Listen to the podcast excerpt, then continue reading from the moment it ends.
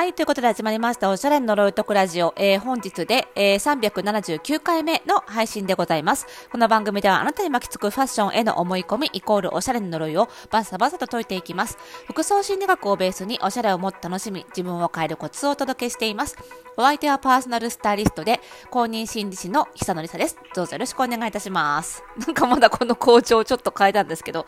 なんか慣れてないですね。はい、よろしくお願いいたします。いや、今週はね、あのー、先週お伝えした通り、あのー、スクールの講義とかね、あのー、講演とかは、のお仕事は結構もう一通り、年内は、あの目処がつきまして、今週からは、あの、パーソナルスタイリングの、あの最後の、今年最後のピークっていう感じですね。バタバタとしておりますけれどもね。最近はね、あのビジネスのスタイリングが多いんですよ。私もともと、パーソナルスタイリングの仕事としてはビジネススタイリングが圧倒的に多くて、なんですけど、まあコロナ禍でね、ちょっと、あの出勤する方が減ったりして在宅勤務があの方が増えたりしてあのここ1年ちょっとぐらいはねあのカジュアルなスタイリングの方が多かったんですけどこのね10月ぐらいからババババーっとあのビジネススタイリングが戻ってきて皆さんねあのまあ完全にね、あの在宅じゃなくなったっていう方も中にはいらっしゃったんですけど、まあなんか半々ぐらい出社するのと在宅が半々になったのでとか、あの営業の外回りが再開したのでとかっていう感じで、あのまた洋服が必要になるっていう方が結構多いですね。で、さすがにね、やっぱり1年ぐらい長い方だと、1年半以上か長い方だと、在宅勤務で家からこう商談をやってたみたいな人もいらっしゃると、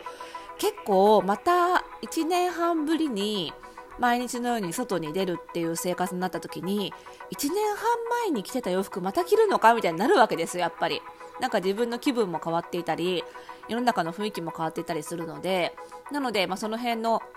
あのワードローブの総入れ替えのご相談も多かったりあとはこの間にね転職された方も結構いてなので新しい職場に向けてのあのスタイリングとかあのあとはね、あの当然昇進したとかね1年半もすればねそれ立場も変わりますよね。後輩が増えたとか。っていうことでその仕事の職責職域が変わったとかで、まあ、それに合わせてちょっと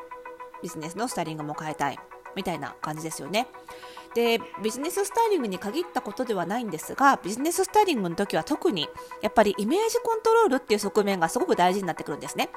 あのよくパーソナルスタイリングっていうとね最近は特にその自分にどの服が似合うか似合わないかっていうそれを知りたいっていうニーズが結構あのー、注目されがちですし、まあ、実際実際そういうニーズが多いんですけどビジネススタイリングの場合には、まあ、似合う似合わないももちろんなんですけどそれ似合うは前提としてあのこういうイメージを出したいっていうイメージコントロールを何らかのイメージコントロールを目的としたご利用がすごく多いので、まあ、それができるかどうかっていうところが大事なスキルになってくるんですよね。でイメージコントロールでね、あのー、まあ、やっぱりできるんですよ。ある程度。もちろん当然のことながらファッションでね。できてしまうからこそ、そのコントロールをすごく慎重にやらなきゃいけないなっていう部分もあって、で、私がいつもすごく気をつけているのは、その方のイメージを洋服でコントロールしようとするときっていうのは、その人、お客様のことを見る人、まあ、お客様がそのイメージを与えたいと思う相手ですよね、クライアントさんとか。その相手に何らかの期待を抱かせるわけですよね。見た目で。ああ、なんかこう、すごい自分を引っ張っていってくれそうだなとか、このプロジェクト引っ張っていってくれそうだなとか、あとはすごくこちらの話を聞いてニーズを汲み取ってくれそうだなとか、あの、すごく明るく盛り上げてくれそうだなとか、まあ、いろんなね、プラスのイメージがあって、何らかの期待を相手に抱かせたいと、それを狙ってイメージコントロールするわけですけれども、その期待、与える、相手に抱かせる期待の方向と、そして量、分量ですね。ボリューム、量。この2点がすごく大事だと思ってるんですよね。で、例えば、そうですね、あ、この人はこのプロジェクトをリードしていってくれそうだなっていう、この期待させるその内容、中身、これが期待の方向性ですよね。それを的確に細かくしっかり設定する。で、それをそのスタイリストとお客様の間でちゃんとすり合わせをして同じ方向を向くっていうのも大事なんですけど、プラス量も大事なんですよ。あの例えばそのじゃあリードさせるって言ってもどれくらいこうゴリゴリ系に見せるかっていうことですよね。すごく強そうに見せるとめちゃめちゃゴリゴリ引っ張っていってくれそうな感じがするわけですよね。なのかちょっとこう一歩先を進んでくれるぐらいにするのか。これ分量も大事方向性と量の2点両方が大事なんですけど意外とあの量まで意識してイメージコントロールされてるケースって結構少ないんじゃないかなと。とにかくその引っ張っていってくれるイメージであればそのイメージを与えれば与えるほどいいっていう風にされてしまっているケースもまあ、結構見かけたりするんですよね。例えば、なんでしょうね。あの、政治家さんのね、あの、選挙ポスターとかもそうですけれども、与えれば与えるほどいいみたいな、結構やりすぎちゃってるケースもよく見かけるんですけど、やっぱり量もすごく大事。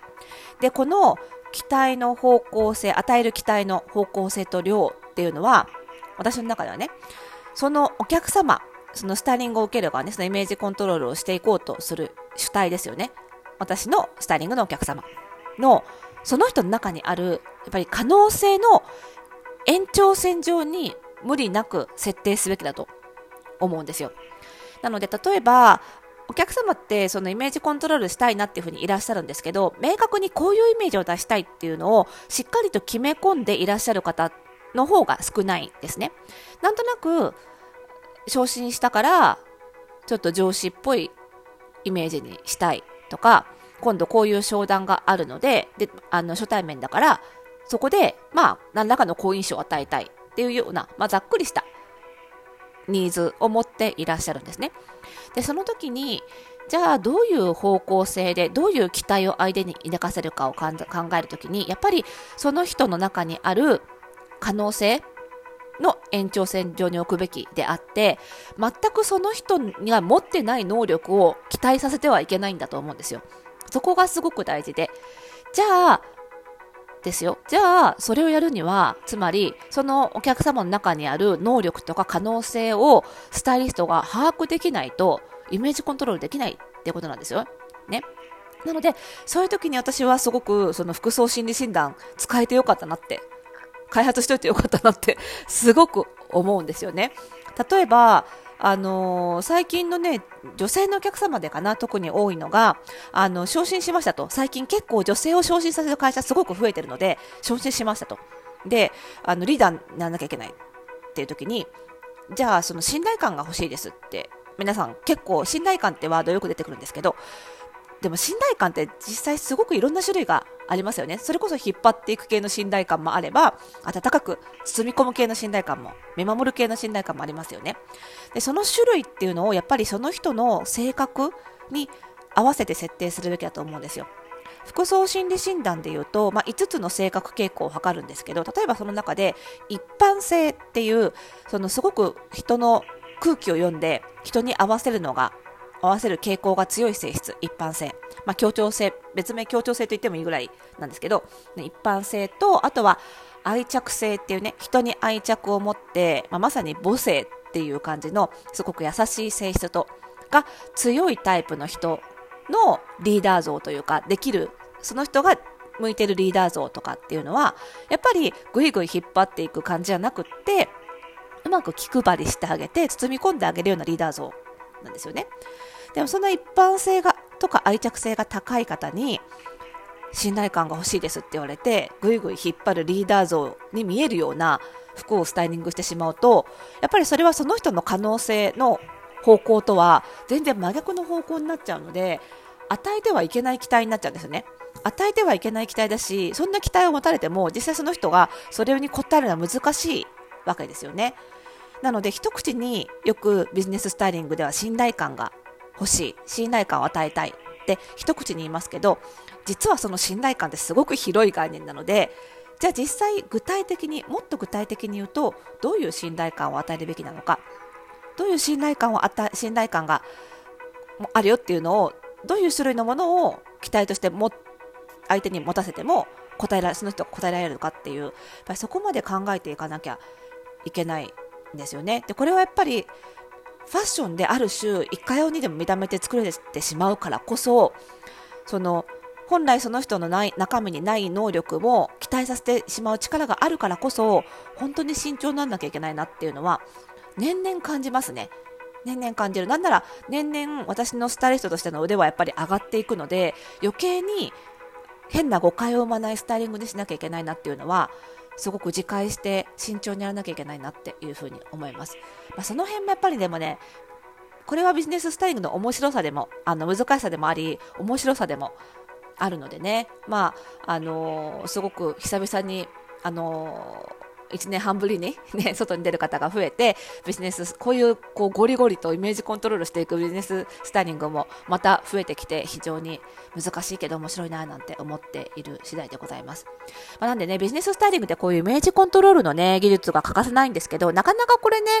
学べるとこってないんですよね。だからできるスタイリストも少ないし。なんで、この、こういうビジネスでのイメージコントロールできるスタイリストまだまだ少ないと思うので、あの、FPSS ではね、まあ、その辺もしっかりお伝えしていて、あの、こういうスタイリストもっと増えてほしいなと思ってます。で、その FPSS、えー、4スタイルパーソナルスタイルストスクールですね、ようやく、えー、次回第13期の、えー、受付入学受付開始いたしまして、えっ、と、今月、えっ、と、2021年の12月いっぱいは、えっ、と、先行入学期間中ということで、この期間に入学すると、あの、特典がついてくるといったものもありますのでね、もし入学されるのであればお早めがおすすめということで、また番組概要欄にも、あの、リンク貼っておきますので、ぜひ、イメージコンサルタント、えー、パーソナルスタイリスト、の仕事に関心がある方はぜひぜひ覗いてみていただけると嬉しいです。本当に未経験からがっつり学べるカリキュラムになっていますので、ぜひ参考にしてみてください。ということで、この番組ではまだまだ皆さんからの、えー、ご質問もお待ちしておりますので、番組概要欄にありますマシュマロからお送りください。